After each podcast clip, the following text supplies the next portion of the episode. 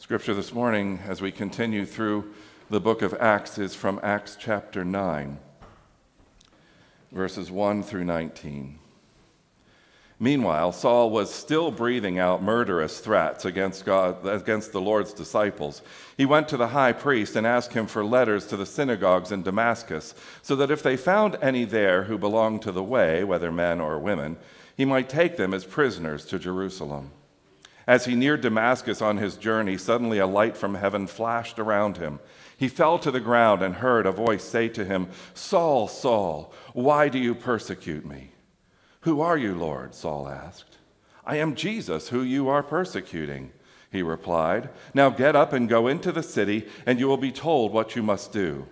The men traveling with Saul stood there speechless. They heard the sound, but did not see anyone.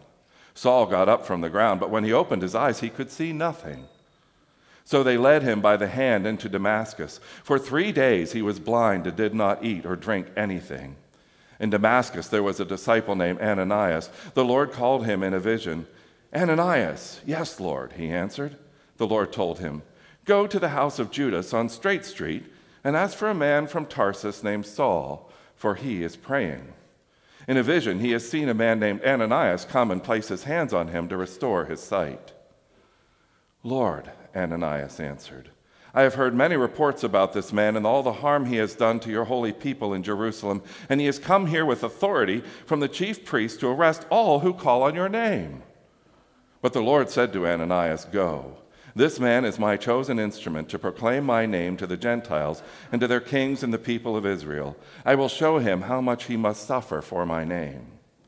Then Ananias went to the house and entered it. Placing his hands on Saul, he said, Brother Saul, the Lord, Jesus, who appeared to you on the road as you were coming here, has sent me so that you may see again and be filled with the Holy Spirit.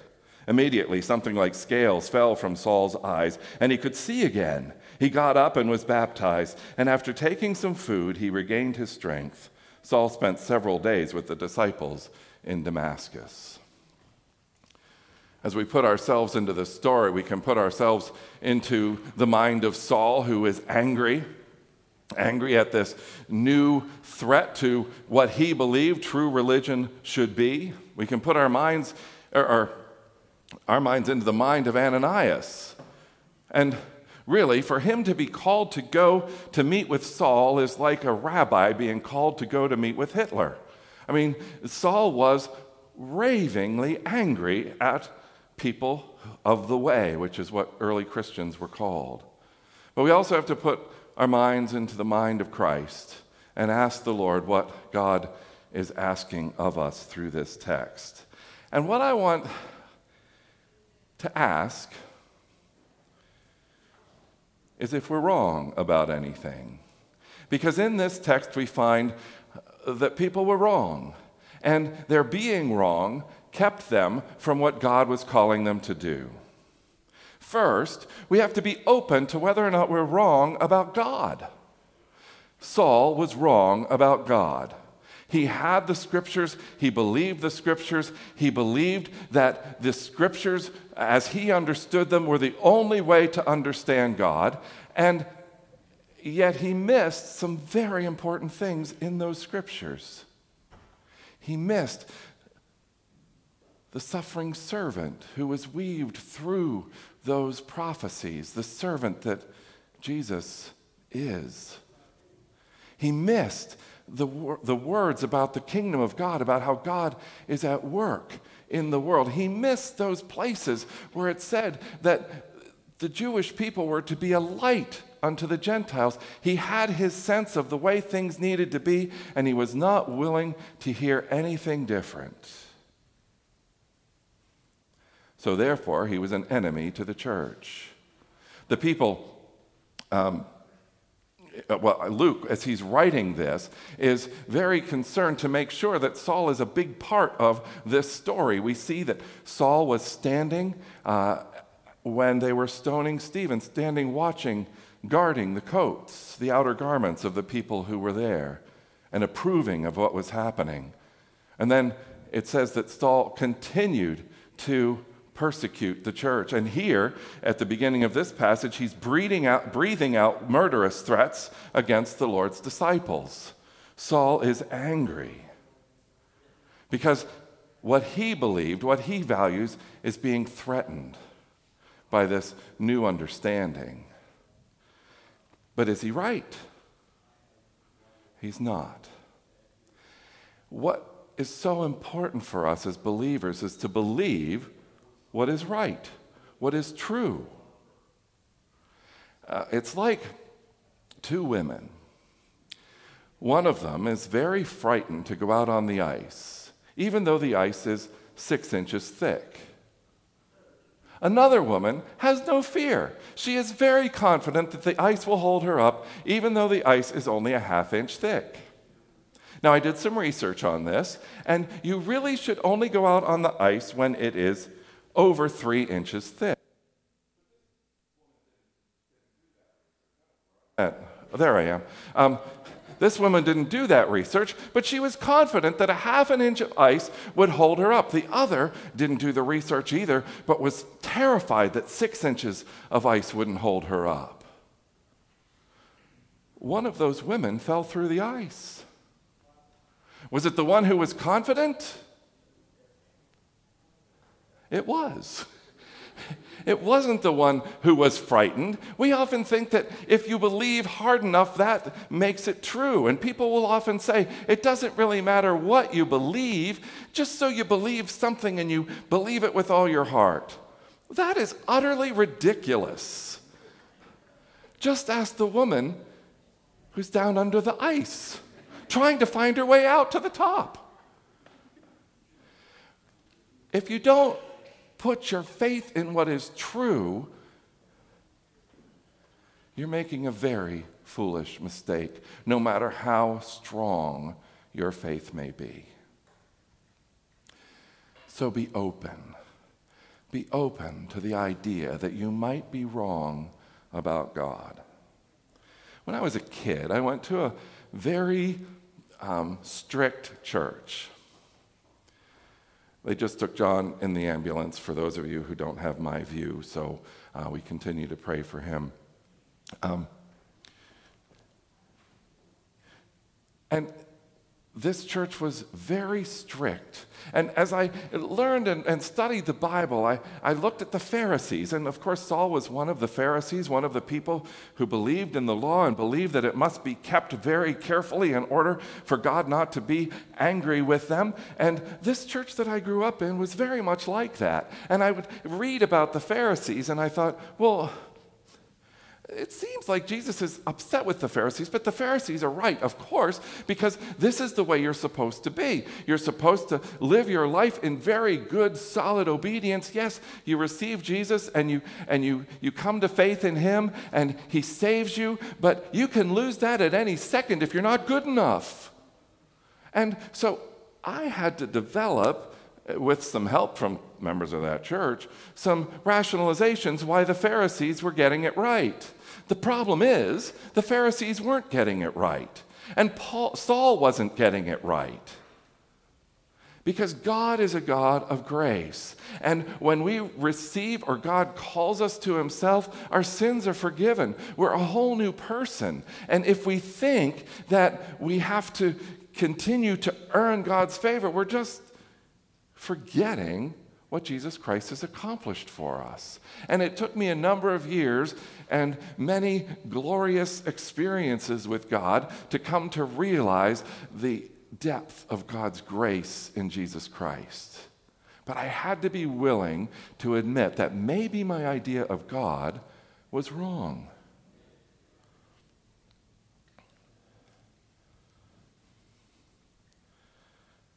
What preconceived notions might you have that you maybe should call into question? There's no way to know what's truly right except by the Word of God and the Holy Spirit of God working in us. So open yourself to that. Be open to how you might be wrong about God. Next thing, as we look move from Saul to Ananias, we have to be open to how we might be wrong about people. Ananias had every reason to fear Saul. Saul was breathing out murderous threats. Saul came to Damascus with an order to corral all of the believers in, in Christ, uh, men and women, and take them back to be punished. So when Ananias was asked to go speak with Paul, it makes sense that he would be concerned. But the key factor here is to ask who's asking him? Because God is asking him. And if God is asking us to do something, we can be confident that it is a good thing to do. No matter who it is that you see, no matter what they've done, no matter what attitudes you have seen in them, are they too far away to be reached by God? The answer is no. No one. The most vile person you can think of is not too far away that God can't reach them. So, everyone you see, the ones who are easy to like and the ones who are difficult to like, are people that God just might be reaching out to. And our job is to represent the love and grace of God to everyone that we meet.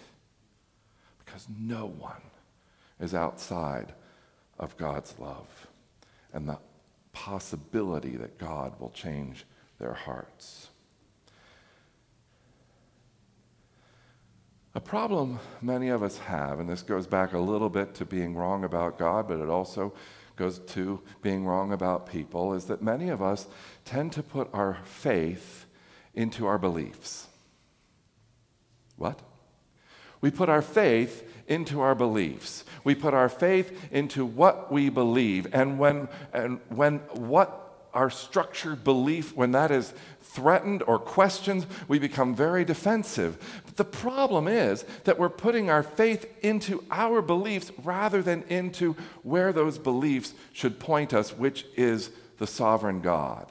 Our faith should be in Christ and the Father and the Spirit. Ananias had a relationship with God. He didn't have a, a, structure of belief that didn't allow him to hear the voice of God. He had a relationship with God that allowed him to understand when God was speaking. And then he had a level of trust in God that allowed him to step out in faith and follow where God was leading. This is how we should be as well. Be open to how you might be wrong about God. Be open to how you might be wrong about people. And finally, be open to how you might be wrong about yourself. Saul, when he was confronted with Jesus, we, we're not sure when his transformation occurred. We know that he was confronted by Jesus, that he was blinded, that um, he was uh, led like a child back to uh, the home uh, where he was waiting for Ananias, not even knowing he was waiting for Ananias. And we know that he spent three days blind and not eating and not drinking anything. We don't know if it was during those three days, when Jesus, when Jesus spoke to him, or when Ananias um, prayed over him, when it was that he really came to faith in Christ. But we know that he did, for his life was utterly transformed from breathing out threats to embracing the believers. And not only embracing the believers, but realizing that this message was for everyone and desired to take that message all over the world. He turned, he turned his whole life. And that's called repentance. And that is what all of us are called to do to repent of everything else that we have put our trust in, to repent of not just the things we've done wrong, but the things we think we do right, the things we think we do that are good enough for that God would accept us. Folks, there is nothing you can do that is good enough for God to accept you. Repent of your sin, repent of your trust in your goodness. Because the only hope we have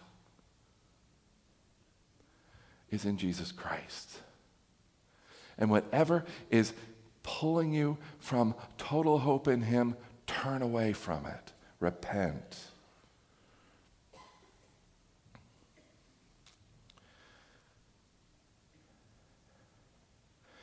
There's a huge problem in the popular thought of today.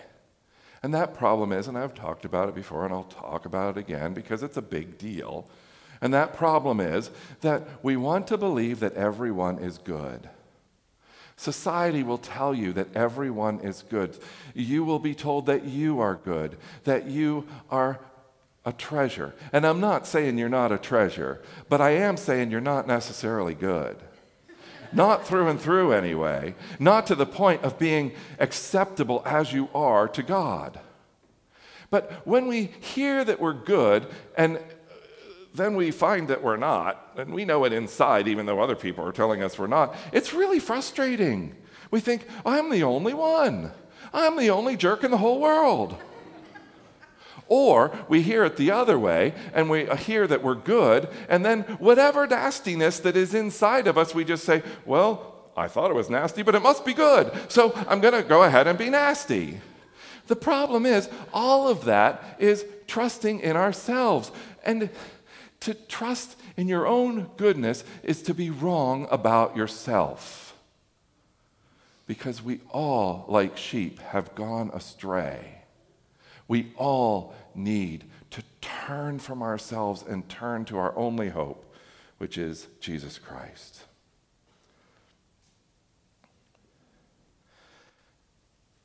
And when we do, when we repent, something else happens. Conversion is not just an end unto itself. Conversion to Christ also means commission. Paul, when he was converted, became a missionary. Paul, when he was converted, became someone who was responsible for sharing the good news with the world. He was given a job. When you are converted, you are also commissioned, commissioned to be a person who follows Christ, who does the work of the kingdom of God. It's interesting People often think that uh, at this time, when, when Paul uh, confronts Jesus and Jesus confronts Paul or Saul, that that's when his name changed. But his name doesn't change for a few chapters after. And actually, in actual fact, his name never changes. God doesn't say, like he did to Peter, I name you now Peter, even though your name was Simon. He never says that to Saul. Because Saul and Paul are the same name. Saul is the Hebrew version of the name, and Paul is the Roman version, or the Greek version of the name. So, what happens is, Paul doesn't change his name, but he uses the name that will be most appropriate for his commission, which is to take the gospel to the Gentiles.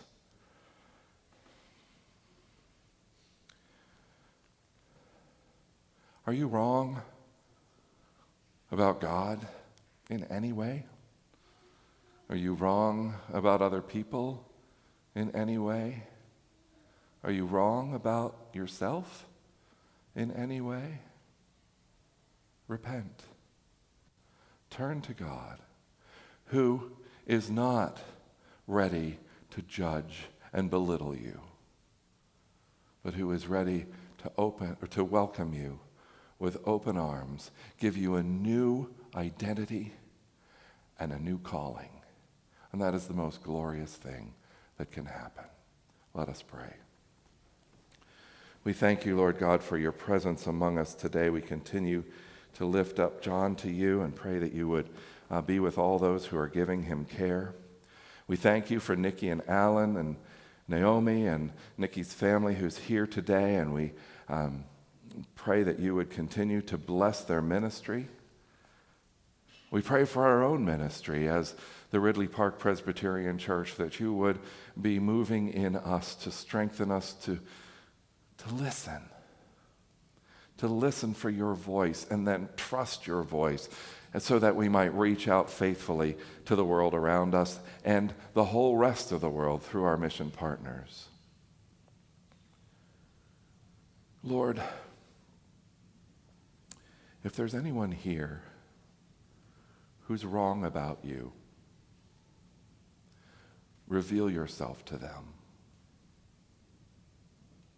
If there's anyone here who is wrong about other people, judging them, categorizing them, withholding any sense of hope from them. I pray that by your Holy Spirit you would change their, our hearts. If anyone is wrong about themselves, relying on themselves for their salvation, relying on their goodness, relying on their actions, relying on a belief system, help them to repent. By your Holy Spirit, show them the change that needs to be made so that all of us can trust in you, can trust in the completed work of Jesus Christ, our Savior and Lord. And in so doing, have the greatest confidence in who you are, in who we are, and in the needs of the world around us. Bless us, Lord God, with your Holy Spirit to change us in whatever way we need to be changed. We pray this in Jesus' name. Amen.